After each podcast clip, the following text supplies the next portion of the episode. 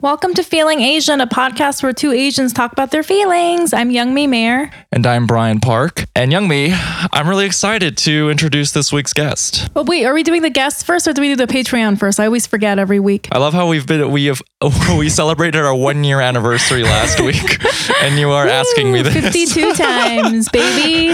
52 times I've asked Brian this. Well, since you asked me, now I'm not even sure. Let's just introduce our guest and then we'll do the Patreon shout-outs. Actually, Let's do the Patreon shout-outs first. Okay. Just tell me what to do and I'll do it. I'm extremely indecisive right now. Are you ready for those of you who are just tuning in, we have a Patreon. You can donate and become a patron to our podcast at patreon.com/feelingasian. And... yeah. The one of the perks you get is if you donate, we give you a shout out. Then we roast you and try to guess what your sex style is based on your name alone. And my psychic abilities. And using Youngmi's psychic abilities. Which are real. And we're realizing that the more we do this, we're offending people at this point. All right. Our first Patreon shout out goes to Yvonne Chan. Oh, God. Why, is it God? Yvonne? Oh, Yvonne, or it's not Ivan, is it? Yvonne. Oh, right. Okay. I was like, wow, Brian really pronounced Ivan fancy. Yvonne is such a hot name. It's a Y name. Oh. And I have this weird thing because my name starts with Y. Okay. I'm going to say that she's a freak in the streets and the sheets. Oh, yes. So she's one of those people where in public... she makes it known that she is incredibly good in bed. There's some, I think the more common narrative is people to be secretly good in bed, but Yvonne kind of leans into it and doesn't give a fuck. She wants everyone to know that she is very good at sex. I feel like she's the one where I see on the street and I know, we just look at each other like we know, we can tell. It's like a secret.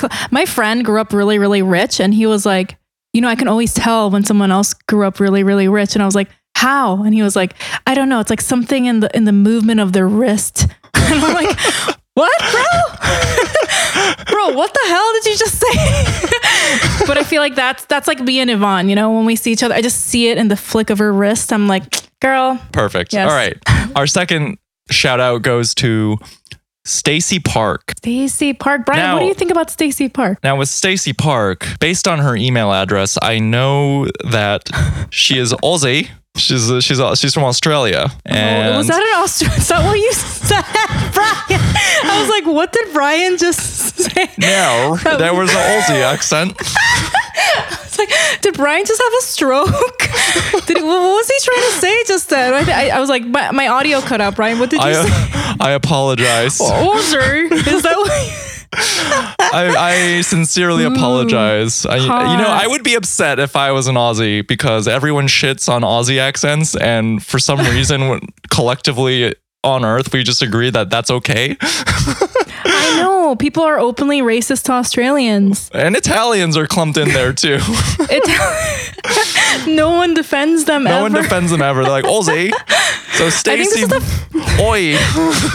This is the first person that Brian's gonna offend by the bad accent instead of the sexual style. Okay, my guess on Stacey Park is she has sex differently because Australianly? She has sex Australianly, which means that she has sex in the opposite direction than us in the northern hemisphere.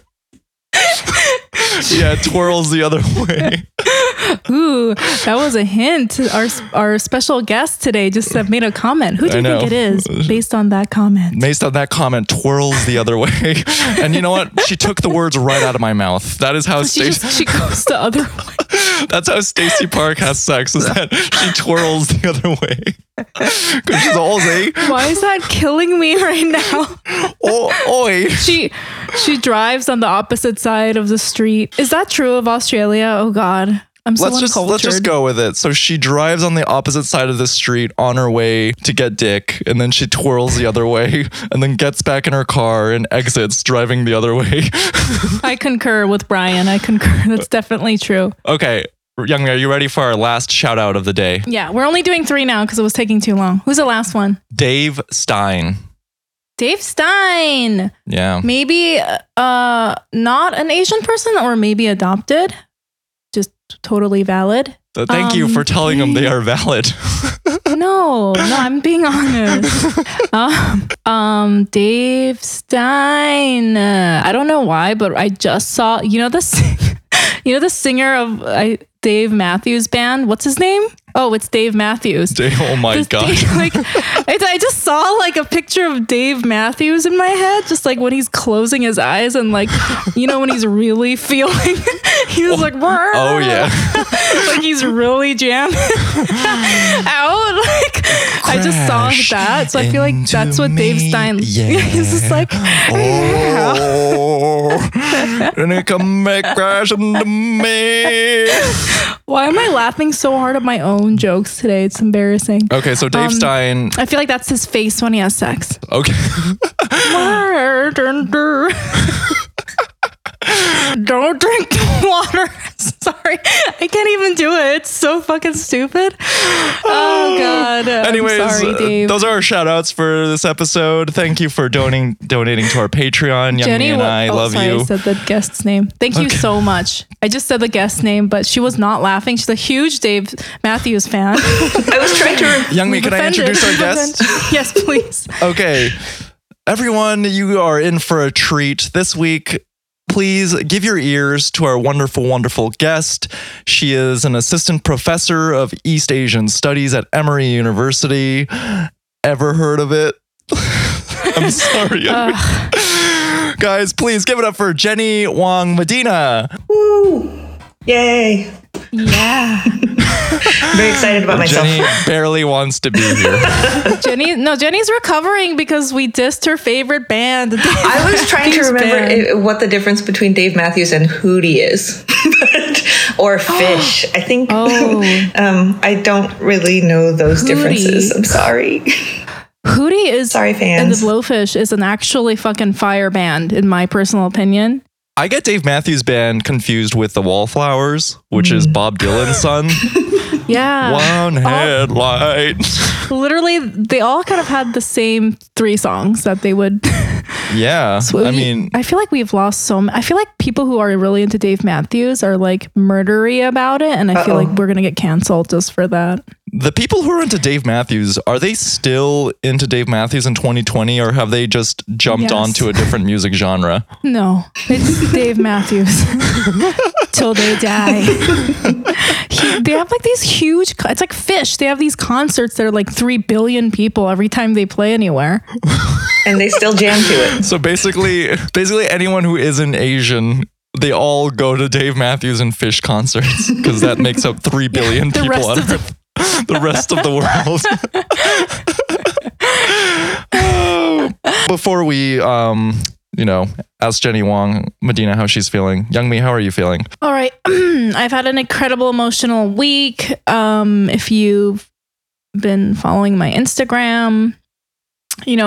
restaurants closing, which I processed in March. Like I said, I thought it was closing in March, but then I said, a bunch of things openly, which I've been holding in for a while. And I found out nobody has said anything mean, weirdly, but I found out there are two people that made comments on my Instagram that were sort of not against me, but attacking what I said. And then I found out that both of those people know somebody that I know. I was like, oh, I'm getting clumped in with somebody. Well, because there's one of the posts was shared by a very popular meme page, which sounds, this is 2020. Right. I was about to say, this is the most 2020, this person commented on my Instagram and their mutual friend is a popular meme account. This popular meme account. And I am following this narrative perfectly because I am a citizen of 2020. It's this is a language that we speak now. And then I was okay, that makes sense. But I also can't say anything about that because I'm just, I just listen to people and whatever. But it's scary, it's scary to say things out loud. And I just want to say, on this podcast, I talk about this all the time, but I am a human being and I make mistakes and I say things that maybe, without accidentally, I say things that are maybe incorrect. And I'm like 100% always open to receiving new information and apologizing if I've been wrong. And I've been totally open saying that. But also another part of doing all this is I feel very relieved and very happy that I've said stuff. So it's a crazy sort of feeling. Like I'm happy. It's terrifying because, you know, it is in a way I'm outing somebody, whatever, who has a story of their own. As many of you know, this is me. It's my personality. I can't fucking stop being a stupid bitch. So here I am. That's how I'm feeling. How are you feeling, Brian? Quote me on that. Put that on my grave. You know what? I am feeling... I had actually had a really good week. So, especially during quarantine, it's pendulum-like motion in terms of my feelings. Like I go through kind of very ups and highs and manic episodes, but then I go through depressive episodes. And this past month, I've been very vocal about how I've felt lonely and just a grayness and a sadness. And I feel on the mend, and a lot of good things have happened this week. And it was hard because I identified that I was lonely. And so I made a more concerted effort to reach out to people who I normally would not reach out to. And that felt really, really good. And this past week, I've been able to catch up with friends who I hadn't seen in a long time. And I just have to remind myself that my feelings of them not wanting to see me, it's all just internal insecurity, because that's what it means to, like, that's what true friendship is that you can still have a hiatus or a break in your communication, but when you see each other again, it feels really nice, and you guys kind of just pick up where you last left off. And, you know, it's a lot of exciting stuff is brewing. You know, I caught up with friends, and I'm being considered for this acting project, which is pretty cool. And it's my niece's birthday today, so so after we record, my sister and brother-in-law asked her where she wanted to get dinner, and she said my favorite restaurant, P.F. Chang's.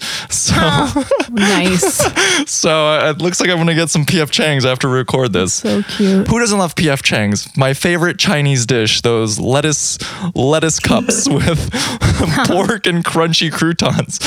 So authentic. Very authentic. With croutons. Right. So yeah, that's how I'm feeling, you know. I'm having I've had a good week, you know. I don't want to feel like have to shame myself that it feels weird to have a good week or this and that. I mean, those are just the facts, you know. I took some time for solitude. I didn't go on any like pointless online dates as a way to compensate for my loneliness. I kind of sat with it and then reached out to friends instead. And I feel good now. So yeah, that's how I'm feeling, Youngmi. That's great. Also, I've stopped going on pointless online dates too. I feel like I got it out of my system. That's a thing. Jenny, how about you? How are you feeling? I'm so happy to talk to you. I haven't seen you in forever. I am feeling a little older because today is also my birthday. Whoa! Happy birthday! I don't actually know how old I am because I kind of stopped counting around 35. I believe I am in my mid. So I'm in my mid 40s though. I've been saying I'm like almost 50 for several years now. I think that says something about how I feel, but I'm leaning into my ajumma-ness and feeling it. Wow! So it's your birthday. Wow, that's so interesting that you don't know how old you are. I like that. I'm also bad at math, so I'm not that Asian. So I know what year I was born. If I knew how to do math, then I would also be able to tell you how old I was. Don't tell us. Don't tell us. I like it. I like a little mystery. I'm good at math, so I will know immediately. So I know I like the mystery. Jenny, you don't have ajumma vibes, though. I'm looking at you. You have like the coolest haircut and cool glasses. Yeah, for sure. Just wait until I want to yell at you or get in line for something. Or not be in line for something. Ajummas get in line for something. Ajummas do not get in line. Fight me for the subway seat. I'll win. So is it a day of celebration for you, or do you feel a little bit wistful, or what's the general vibe on your birthdays? That's a good question. I guess kind of resigned. And also, I don't really celebrate much. So it's kind of an excuse to tell my family that they need to do what I say more than usual. And this time, they actually have to listen to me rather than just ignoring me and walking away when I'm saying, do this, do that. You're such a Virgo. But I'm really cusp. I'm a Virgo Libra, right? What's the cusp? Libra. What's that? Because it switches over tomorrow, wow. Right? So, I mean, but technically you're still a Virgo. Technically, yeah. Brian's lost. I'm lost. So Virgo means you're bossy? Bossy. Yeah. Wow. But also like efficient, and you write lists. And you're organized. I am that. No? I am that, but I am also very lazy and disorganized. So I don't believe that, yeah. Because that's the cusp. That's the cusp. Yes. I don't know much about Libra, but maybe I'm misunderstood because I assume that anyone that has dedicated themselves to academia to obtain a PhD is extremely on top of their shit and not disorganized. So that's just what you think, because if you went to college, that's what you think about your professors. Really not.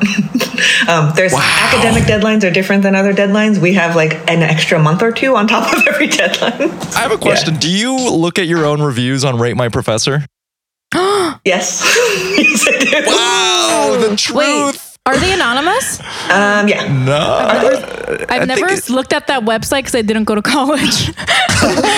Wait, so are the reviews anonymous? I think you can make a username. Yeah, but they got rid of the hotness meter. They decided that was... That's what I wondered. What? Yeah. So they used to have a chili pepper next to the professors. Now the hotness, was that... Holy shit. Was that an indication of how in demand the professor was, or was that physical hotness is what it meant? Physical hotness. Wow. That is crazy. Yeah. Very problematic vibe. Very problematic. Yes. That is crazy. Do you think there's like some professors walking around like the university like with a really high hotness rating being like, fuck yeah. It's like, freaking Jenny Wang Medina. Just because she has a fucking chili pepper next to her name, she acts like she owns the fucking place. I'm the big thing on campus. I'm the big chili pepper on campus. It works really well in Korean because you can say that you have the biggest gochu. Wow. Oh, that's so funny. For our non-Korean listeners, gochu means chili pepper, but gochu is also playful. It's a euphemism for the penis, the weimer. The penis. Jenny Wang Medina said she has a big gochu. I didn't tell you what my hotness rating was. I'm just gonna, you got that chili pepper. This is a question we like to start off with all of our guests, and that is, how Asian are you? I've thought about this a little. And I am currently so Asian that your mothers will say, why aren't you more like me? But when I was younger, I was never as good as Esther or Grace. Oh, okay. Esther or Grace. Wow. I went deep with the Korean American. Well, that could be anyone. Esther and Grace. Every Korean woman named Esther or Grace are the most Korean people you've ever met. Yes. 100%. They love Korean church. The only food they eat is kimchi jjigae. The most Korean. Esther or Grace. Also, they will fight you in the parking lot. Right. Esther or Grace, super Korean Asian, but also on the low, starting all the gossip at Korean church. Yeah. Also have given hand jobs in the back of Korean church. But also, Esther and Grace. So good at piano. You said it, not me, Youngmi. Huh? The best at piano. So good at piano. Yeah. So good at piano. Yeah, that was actually going to be my follow-up question, Jenny, is... Am I good at piano? Yes. Wow, we are on the same wavelength. No, sorry. Technically, you are an expert of East Asian culture, and is this something that you always had a passionate interest in, or... Is this something that kind of developed as you got older? Like, take us on that journey if you can. Okay. I realized once I was into it that it went further back than I thought. But I hated Asian people when I was in high school and college. You hated Asian people? I hated Asian Americans. Like, sorry, Asian Americans. Sorry, fam. Esther and Grace. Interesting. I was always the one coming back. That was like, what did you hate about Asian Americans specifically? Well, I did not like the community, I guess. I mean, I grew up in it and I really loved the people I grew up with. But I didn't like the restrictions on how I was supposed to be. I was also kind of a teenage goth, and that doesn't fly with Asian Americans, or it didn't in the early 90s. Right. Now I have aged myself. Sorry. But, and then I went to a big UC school where there's so many Asian Americans. Right. And I didn't want to be in that like sorority fraternity scene. Right. They didn't want me either. How many Estes were in your class? Good Lord. Oh, so I was one of like 10 or 15 Jennifer Wongs at my college. Nice. One of whom had a social security number that was like one digit off of mine. So every time I went in to like have to do, something official, there were so many Jennifer Wongs because I wasn't a Medina. I wasn't special yet with the Medina part. I would have to say like every part of my number because there was somebody who was like so close to me that like they were just one off. With the same name. Like, that's insane. I mean, because, there are a lot of Chinese Jennifer Wangs. Even if it's not common for a Korean last name, it's very common Chinese name, right? So like, are you saying that you hated their like cliquey groups maybe? Is that, I'm not, yeah. No, it wasn't that. Sure exactly. I didn't like that I had to look a certain way and listen to the certain kind of music. I didn't want to drive a Honda Civic or like frost my hair in that way and overly outline my lips and stuff. Right. This is fascinating because I feel like I have a similar experience to you. Because I also went to a big UC school with a lot of Asian Americans. Yeah. But my reaction was almost the opposite of yours. And I'm curious, like, what made you want to lean into being goth and just studying Asia with more intent? Oh, yeah, that's interesting. Yeah. Well, so about the goth thing, you can't get more trying to be white than being goth, right? There is no whiter shade that you can get. You're so white. You're dead. Yes. I have drained every color.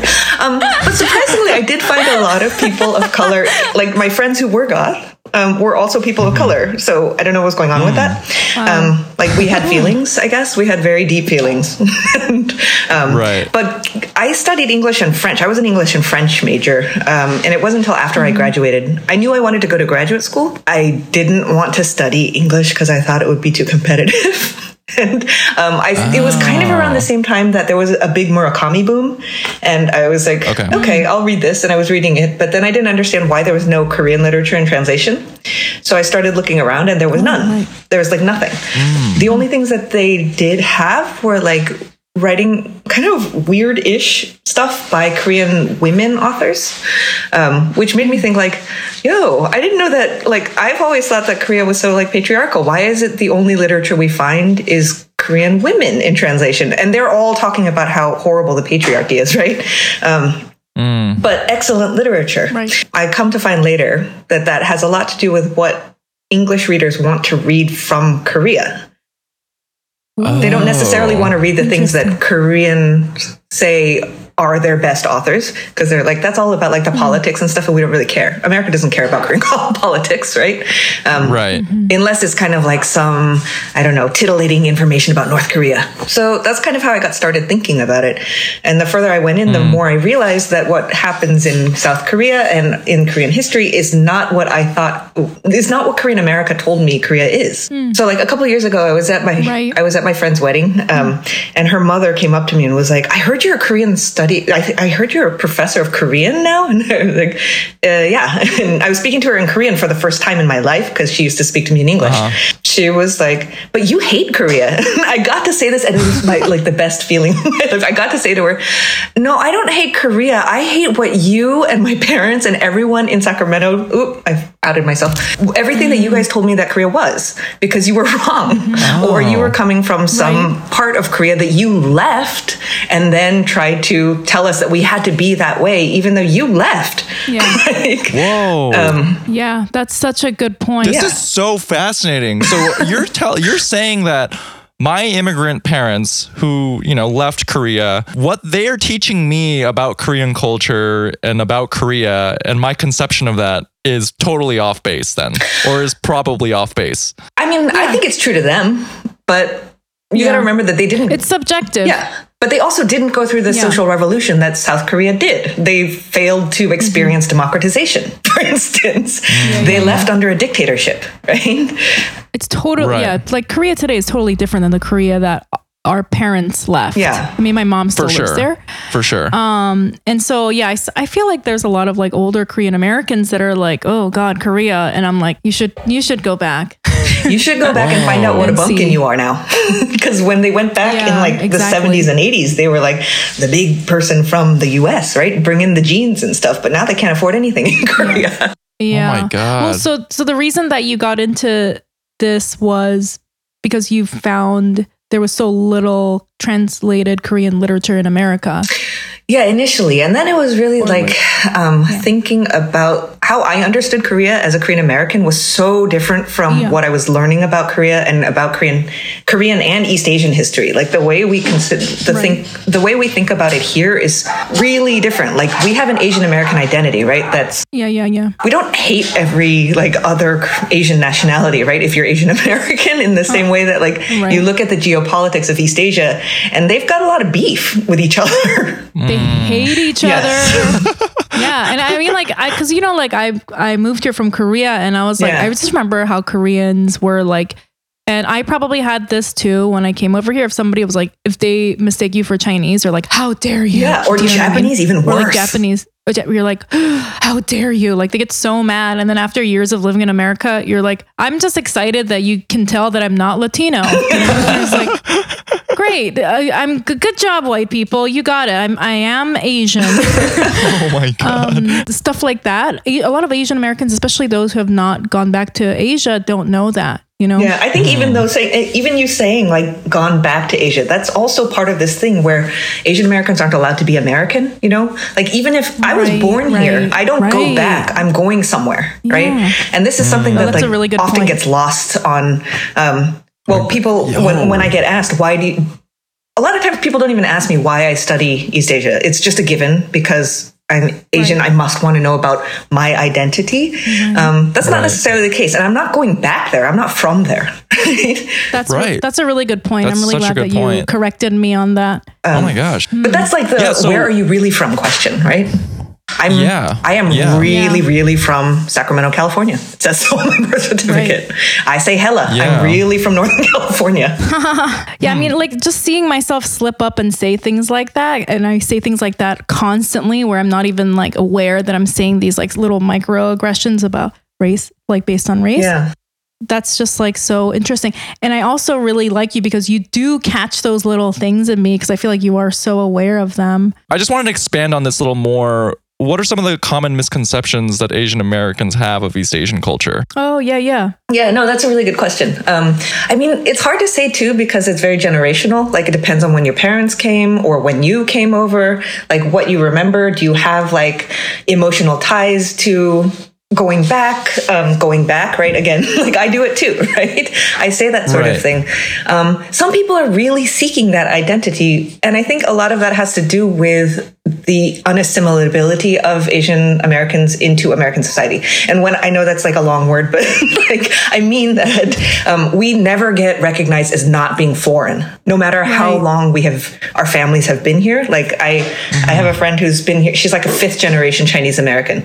She still talks about going back to Asia, but she's 5th generation American. That's older than like my kids' white sides. Like, so why do we not get recognized as that? We're seen as like not being able to be fully American because we always look other or different, right? One misconception about East Asia, that all East Asians get along or identify as one race. They don't.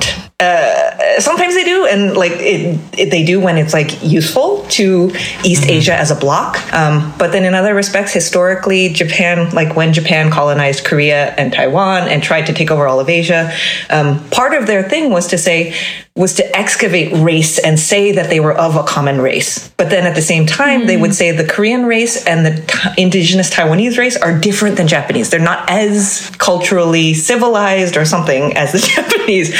So that construction of race is, it's for one, very modern, like 19th century, late 19th century, early 20th century. And it's very confused. It has to do with how they talk about from within Asia, as well as how the West sees the Orient, right? So it's kind of both externally and internally constructed in this way that's like really hard to pick apart and then gets used in all these different ways, right? There's no clear answer to that. I understand when I see my relatives in Korea, I sense that tinge of anti-Japanese sentiment. Yeah. But when I'm here in America, I mentally kind of just clump East Asians together. Yeah. Like, oh, we all kind of look more similar. Therefore, we can all like belong to this one singular group. Yeah. I mean, it's like if you look at subtle Asian traits, right. Like every Asian American likes boba. And that has now become a defining trait for Asian Americans. But, you know, it's specific to a country. It came from Taiwan, right? Yeah, exactly. Right. And it wasn't popular in Korea until after it was popular here in the States. Mm. Right. I remember when like it started becoming popular in Korea. And it was very much, like if you ask a Korean person from Korea, they're like, yeah, it's like a foreign thing. It's like, I don't know, Taiwan or whatever. Yeah. They're not going to be like, yeah, boba, bitch. Like, you know, like, that's my shit. Absolutely. I just want to say it's like boba is now the symbol of that kind of thinking, which what you were just saying, right? Yeah. Like all of us are the same thing. Yeah. That's like now weirdly the symbol of that. But what were you going to say? Food is another place, and you, Youngmi, you know this more than anybody. It's another place where... I don't. You do. I think Asian gets lumped together into one thing, right? Like if you talk to, I don't know, if you talk to kids like in New York City or something and you ask them if they like, they'll say they love Asian food and you ask them what that means and they're like, well, I like pad thai and I like miso soup and I like seaweed.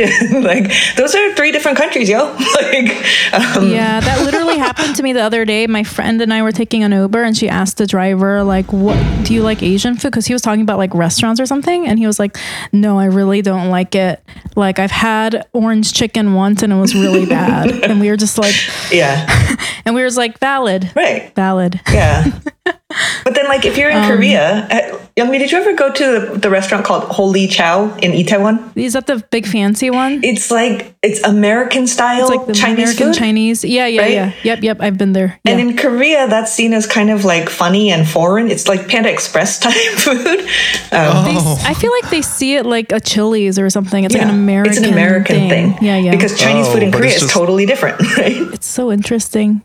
Wait, can I ask this thing? The thing that you told me, I don't know if you remember, you were saying you didn't. You said that a lot of people in America, when they talk about like comedy, like Korean comedy, and they watch Korean comedy shows or like Japanese comedy shows, a lot of white people, you hear them saying, oh, that's like a knockoff of vaudeville. You know, it's very vaudevillian, like how the variety shows are set up.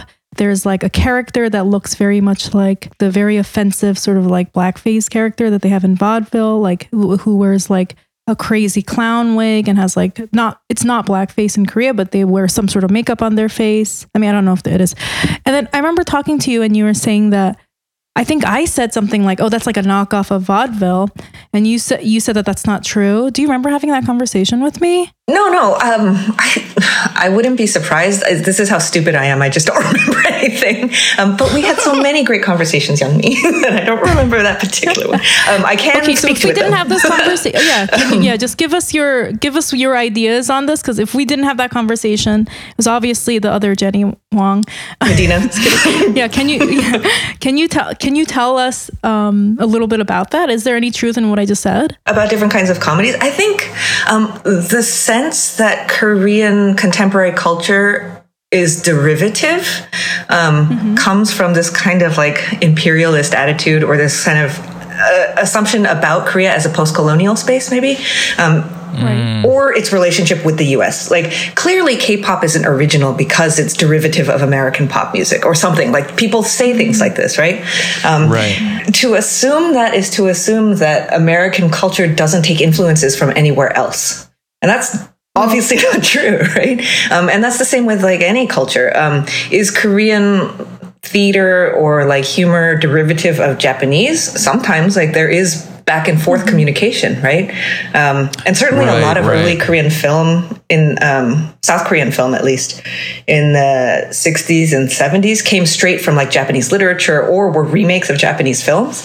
That doesn't mean that there's nothing original or creative about it, right? But with the comedy, Korea has such a long tradition of comedy, right? Like the open air theaters and things like but that kind of like lampooning or that kind of like play acting, that happens everywhere. Like find me a culture that doesn't have like masking or like making fun of the people in power. Like, you know, the masks from Korean like theater that you see that have like the white face with the red dots or like like kind of the equivalent of the tragedy comedy mask. Those were meant to look like the Yangban, right? The aristocracy, because they're making fun of the people who are in power, right?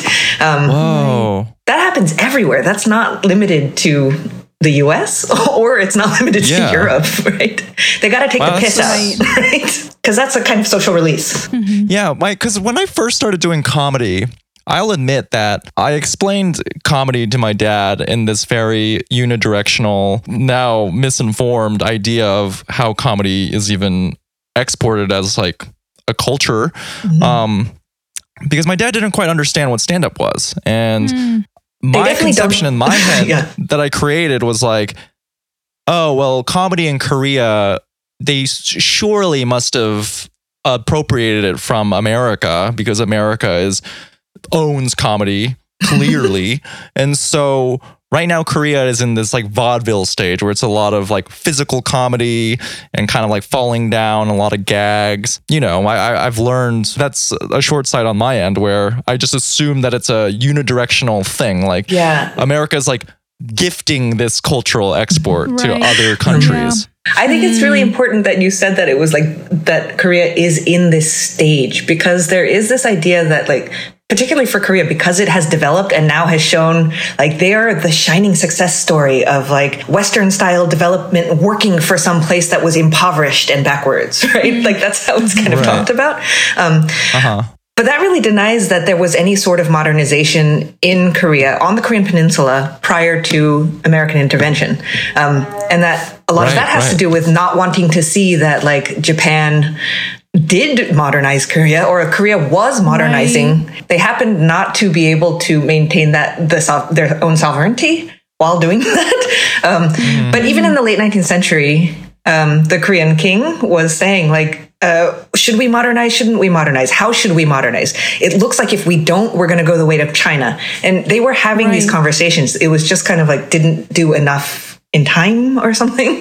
It's interesting with like with like colonialization and imperialism, like white people want to be like, yeah, you got this from the person that invaded and they showed you how to do it, but that was us. And then you're like, no, Japan did that to us like like some time before, but they don't want to see that. Yeah. They like have the story of Korean people were like living in huts until the Americans got there. You'd rather see like the grass roof and then current like present day Seoul, like, and skip that entire period because of the animosity between the two countries. And I remember you were like, you had this like, you taught this like adult film, Korean film class for adults, which I like. So not porn, but not porn. Finally, not a porn person or show. But yeah, and so I remember I went to one of the classes and it was like I think did you have a hand in like finding these like rare films, or they've been found by the Not me. Sorry. I'm not Donald Trump. I'm just kidding.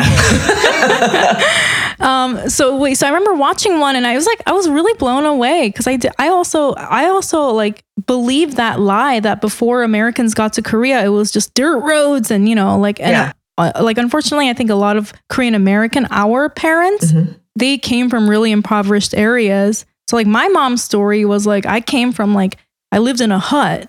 Do you know what I mean? Yeah. There were developed areas of Korea, and they were mad stylish. Like, your movies are crazy. Yeah, I mean, and you can find all of these on YouTube. Like the South Korean government has like a YouTube channel where you can find classic Korean films, and they have they have them subtitled and everything, which is such a boon for instructors like me because we don't have to buy the DVDs. That's amazing. And I remember I saw one that was like really old. It was like. This is so long ago. Like, I think it was like from the 30s or something. Yeah. And there was like a nightclub scene and like, you know, like just like this, the city was like the city and there's just guys like smoking a cigarette, talking to each other about whatever. Yeah. And I was like, whoa, this is like blowing my mind. Yeah. I always show these to my students because they're like, wait, they didn't have sex in Korea in the 1940s. Like, where do you think you came from? Right. I'm definitely one of those students where I'm like, nope, Koreans did not have sex until the Americans came over. They certainly did not have sexy sex. Right? It was not. It was sex. It wasn't sexy. Yeah. It's just but actually, when I was living in Seoul, there used to be a museum of sex. Did you ever go there? No, I have to. They had all this like old historic porn. Oh, here we are back at the porn, Brian. All this like old timey porn from Korea, Japan, and China, and it was like you know from like whatever 1500, and I was like, damn, they're getting freaky back then. Everybody always gets freaky. There's no time when people don't. Jenny, you touched on K-pop, and brought up a great point how it's not some diluted version of American pop music. Like it takes influences from so many disparate cultures. Mm. You know, I think we all know like BTS and just the popularity of K-pop on a global scale. And it's been good where it's certainly helped to demystify some negative stereotypes that are directed towards Asian men. And people seem to be in agreement that it's cool. And I think it does good things for people's perceptions of Asian Americans. But what would you say are some of the unspoken negative side effects of the globalization of K-pop? Ooh. You got real serious. Negative effects. I was thinking, Youngmi, the very first time I met you, we were with Anne, and you were telling some story about how people, like your friends from high school or something in Korea, were saying that they were so proud of like the success you've had and things like that, and they said that you were like, they were like me, and they were like, we're like, oh, I remember, Jinja proud. Yeah. No, this was the story. This is not me. No one's proud of me. Jenny, please do not say that. This is what happened. I met up with some Korean friends from high school. They were not proud of me at all. But then they brought up Psy. Remember? Right. It was about Psy. Yeah. And then they were like, hey, like, what do you guys think about Psy? And I was like, yeah, I don't know. It's cool. It's really funny. And they're like, you know, I'm like Jinja proud. That stuck in my head forever. Like, oh. I loved it so much. Jinja proud. So like, yeah, Koreans, like there is this kind of pride over like the recognition of K-pop, right? I think it does a lot for Korean masculinity, Asian masculinity, and that's changed a lot with Japan as well. There's kind of like when K-pop first started getting big, and like when like the first wave of Korean auteur directors were getting a lot of attention, like Park Chan-wook and when Bong Joon-ho was starting to get attention, there was it was very analogous to what people wanted from Japan, like either tradition, like geishas, or weird, like Asia's so weird, right? It's like funky, like whoa, like you know, like it's so extreme. Everything was extreme. Like even K-pop, like the cuteness, like Aegyo is really extreme. In the same way that like when Park Chan-wook's Old Boy, when like those DVDs first were made for Region 1, it was part of a film series called Asian Extreme. And that like really encapsulates what people around the world wanted to see from Asia. It's either like extreme communism or really extreme hypermodernity, right? Like postmodern, like weirdness, like how Blade Runner looks, what Blade Runner thought of Japan, right? Right, just like neon lights everywhere. Yes, right, yeah. And like sexy robots, right? I've said this a lot, like in talks that I give, like the way that Asians are portrayed in Hollywood films, like especially Asian women, you're either a sexy lady, like dragon, sexy lady, geisha, or a robot. You cannot be, you can be nothing else. Or if you're a boy, you can be a sexy robot. And for men, you either have to be a nerd or a samurai. That's it. There's like there's no nuance in Asian representation, right? There's also no nerdy samurai. What the hell? You know, it's fucking lacking in representation there. Yeah, what happened? Like the samurai who doesn't go out because he just wants to practice his sword skills. And he's like drawing the katanas all the time. Like really loves it, like that Superman S. Just like, yeah. It's a katana. He really wants to get his like stroke perfect. Yeah, he's LARPing, samurai LARPing. Yeah. I can't meet up tonight, Esther. I need to become the best. Yes. Why can't you understand? Yeah, well, so the good thing about like K-pop, I guess, is showing some more like a sexuality of Asian masculinity that hasn't existed really. Like it's, but then at the same time, it's kind of effeminate. Like, right. And it is kind of otherworldly in this way. It's not what people actually look like. K-drama, is that not accurate to what it's like in Asia though? Perhaps that's just what's considered more attractive in men, is that effeminacy. Well, what about like in K-drama? Like, what's the kind of manly or like the good-looking men that you see there? Do they look as effeminate? Like, there's a toughness. No. Right. Yeah, I don't think so. They're manlier. I mean, I have a theory about that, though. I mean, yeah. There's like a. What's your theory? So, especially for like K-pop idols. I think that like they're very effeminate looking, or like they're very like not effeminate. I don't want to say that. They're a certain kind of aesthetic that is more slight and like softer looking. And then after they come back from the military, their first post-military gig will be some drama where they're like, manly! Right? Oh. Yeah. That just turned me on a little bit. Sorry. That was my big gochu. Oh, I'm so horny. That was your big gochu. Yeah. Big gochu energy from Jenny. Yeah. My mind is blown. This is just Korean my head theory. Military service is their quinceañeras for K-pop stars. It's their what do they call it in like in Jewish culture when you become mitzvah? A man? It's their bar mitzvah. Yeah, it's the bar mitzvah. Come back a man. Yeah. The other thing I would say that's like the negative consequences of K-pop is like thinking that there's no class disparity in Asia, that Asia has really succeeded and everybody's very, very wealthy, and like you hear this with like Korea has the fastest broadband in the world, they're so educated, they have like 99% literacy, but they also have the high. Japan and Korea are always like fighting for the top spot in the highest suicides in the world. Right? They're number one. They're like Asia's number one in suicide. They're like, no, we're number one. And I like how we're laughing about it. Yeah, but that's not the thing that they want to be number one in. Parasite was one way that you could really see that, there is a lie to this, right? There is development and there is this shiny Asia, but there is a lot of poverty, right? And it's a lie. Yeah. There's a dark underbelly. Yeah. In the basement. I mean, it's like here. Shown in Parasite. Yes. You know, it's such an interesting point. And I totally forgot that Parasite, that was like the main focus of that film, because when you're in Korea, it's so apparent, the class disparity. Yeah.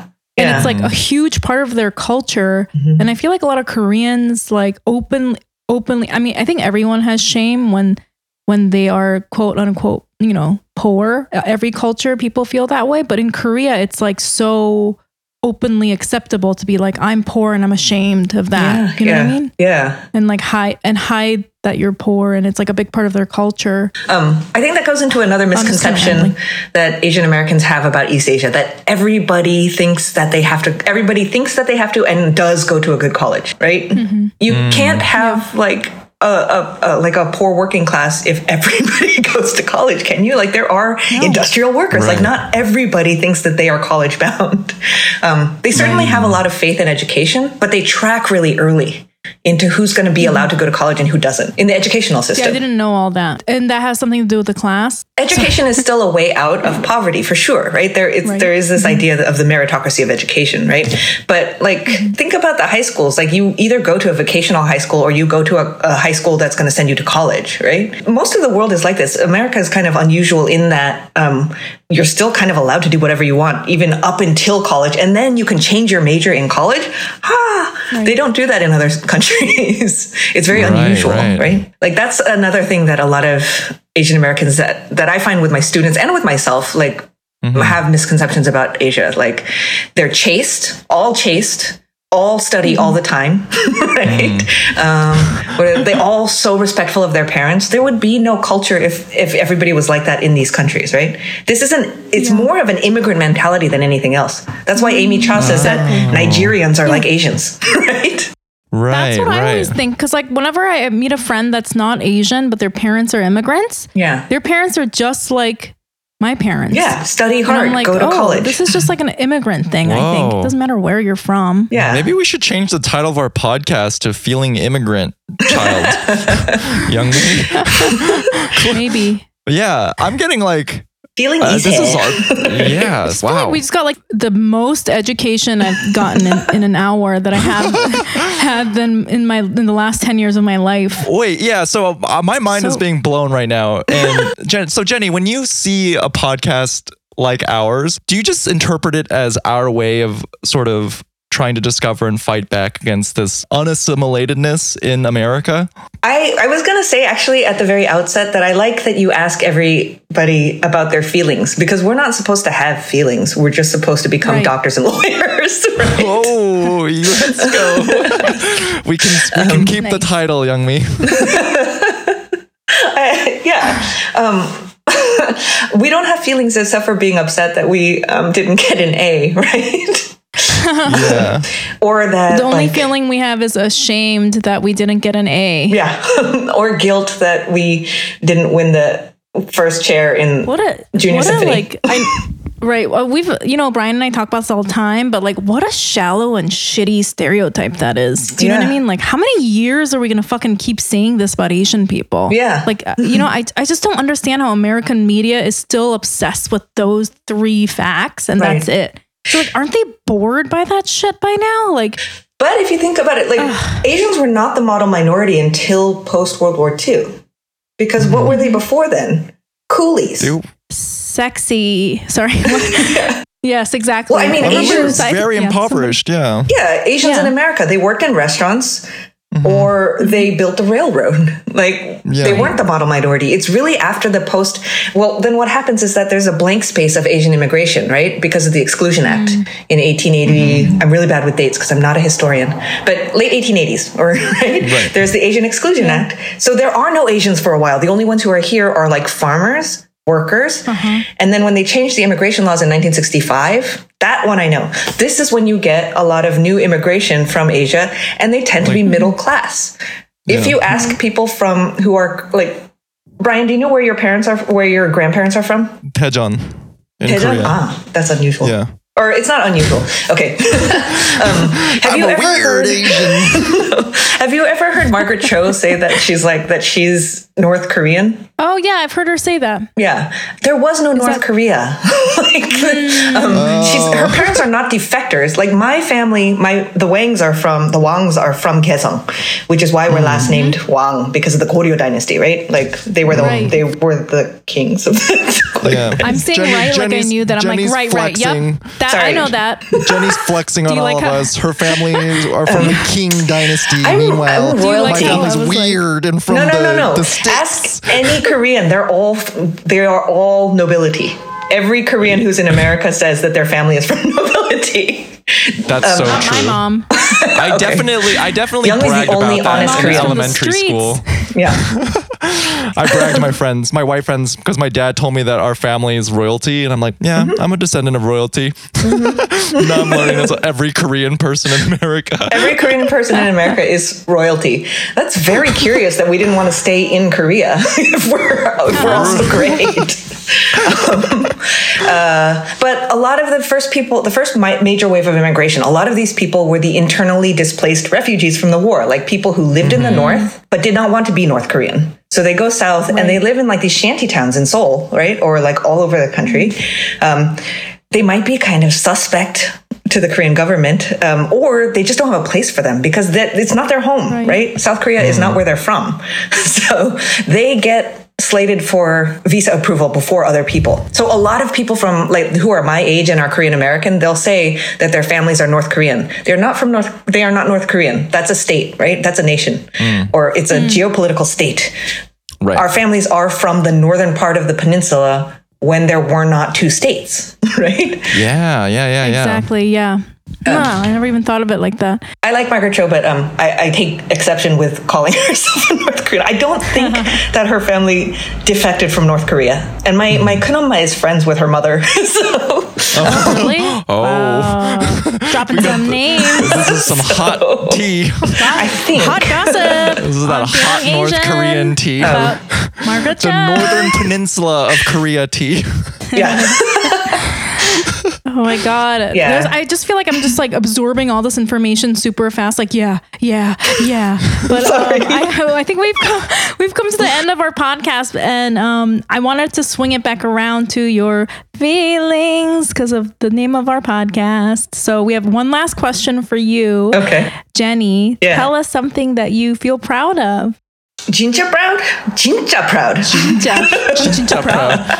Besides sigh. Jinja in Korea, in English means like a lot, really? Or big gochu energy proud. Well, I think one of my proudest Asian American moments was that time I was telling you about with my friend's mother. I was like, you were wrong about Asia. Wow. Or like a true Virgo, your proudest moment is correcting someone. I like it. We love a good redemption story. Yeah. She thought she was right, but I had the facts. But I am proud, I will say, for Asian Americans, I am proud that we can be more than nerd now. And that is because of us, the second generation, that we fought to say that we are not this one-dimensional character, right? People recognize Asians as having some sort of nuance is really because of us. Whoa. Nice. Good point. Yeah. That makes me feel good. So therefore, it's a good point. It's because I just didn't go to college. I did that for the Asian American community. Thank you, Youngmi. I wanted to represent a point. That's also why I did drugs in my 20s. Yes. So did I. That's why I got divorced. Yeah. I'm doing this all for you. Why I didn't marry Asian, it was really for La Raza. I did it for my people. My ting. Yes, my ting. Extremely educational and fascinating episode. Jenny Wang Medina, thank you so much for your time. Where can our listeners find you and find out more information about your book that's coming out? They can enroll at Emory University and take my classes. I'm going to. Is it over Zoom? I'm there. But you have to be one of those Asians that reinforces the stereotypes. That's true. Because Emory is a good school. So you have to go to a good college. You have to be a good college Asian. All right. Never mind then. I will not see you there. Wait, do you want to share your social media, or is that you're scared that they're going to rate your hotness? No, I don't really have social media that I do for my work. You can find updates. Writing that people can find online? I'm very lazy. I don't publish. I have published on Words Without Borders. You can look me up there. Ooh. Yeah, I translate literature. I forgot to say that, but you can find me as a translator. Awesome. Who are some Asian authors that we should check out? I like Pyanhae Young. She's one of my favorites. And I would say, like, with Korean literature and translation, the best thing is to find translators that are good and then just see what they translate, because they have excellent taste. I see. So I would say find Sora Kim Russell. She's a great translator. Look up her name. You will find really good books. Janet Hong. Okay. It's really good. Anton Hur. Jenny Wang Medina. Yeah. Really good. No. There's a collective called Smoking Tigers. They are a translators collective. So if you want to know about literature, and that's easier to remember, Smoking Tigers. Okay. Oh, awesome. We'll definitely share that with our listeners. Brian, where can our listeners find you on social media? You guys can find me on Instagram and Twitter at It's Brian Park. And what about you, Youngmi? Instagram and Twitter at YM Mayer. And also, we have a Patreon now at patreon.com/feelingasian. Please consider donating if you have some money. We will roast you on the show. And follow our Instagram at Feeling Asian Podcast. And I think that's it, right, Youngmi? Yeah. Okay, Bye. Cool. Bye, guys. See you Wednesday. Thank you.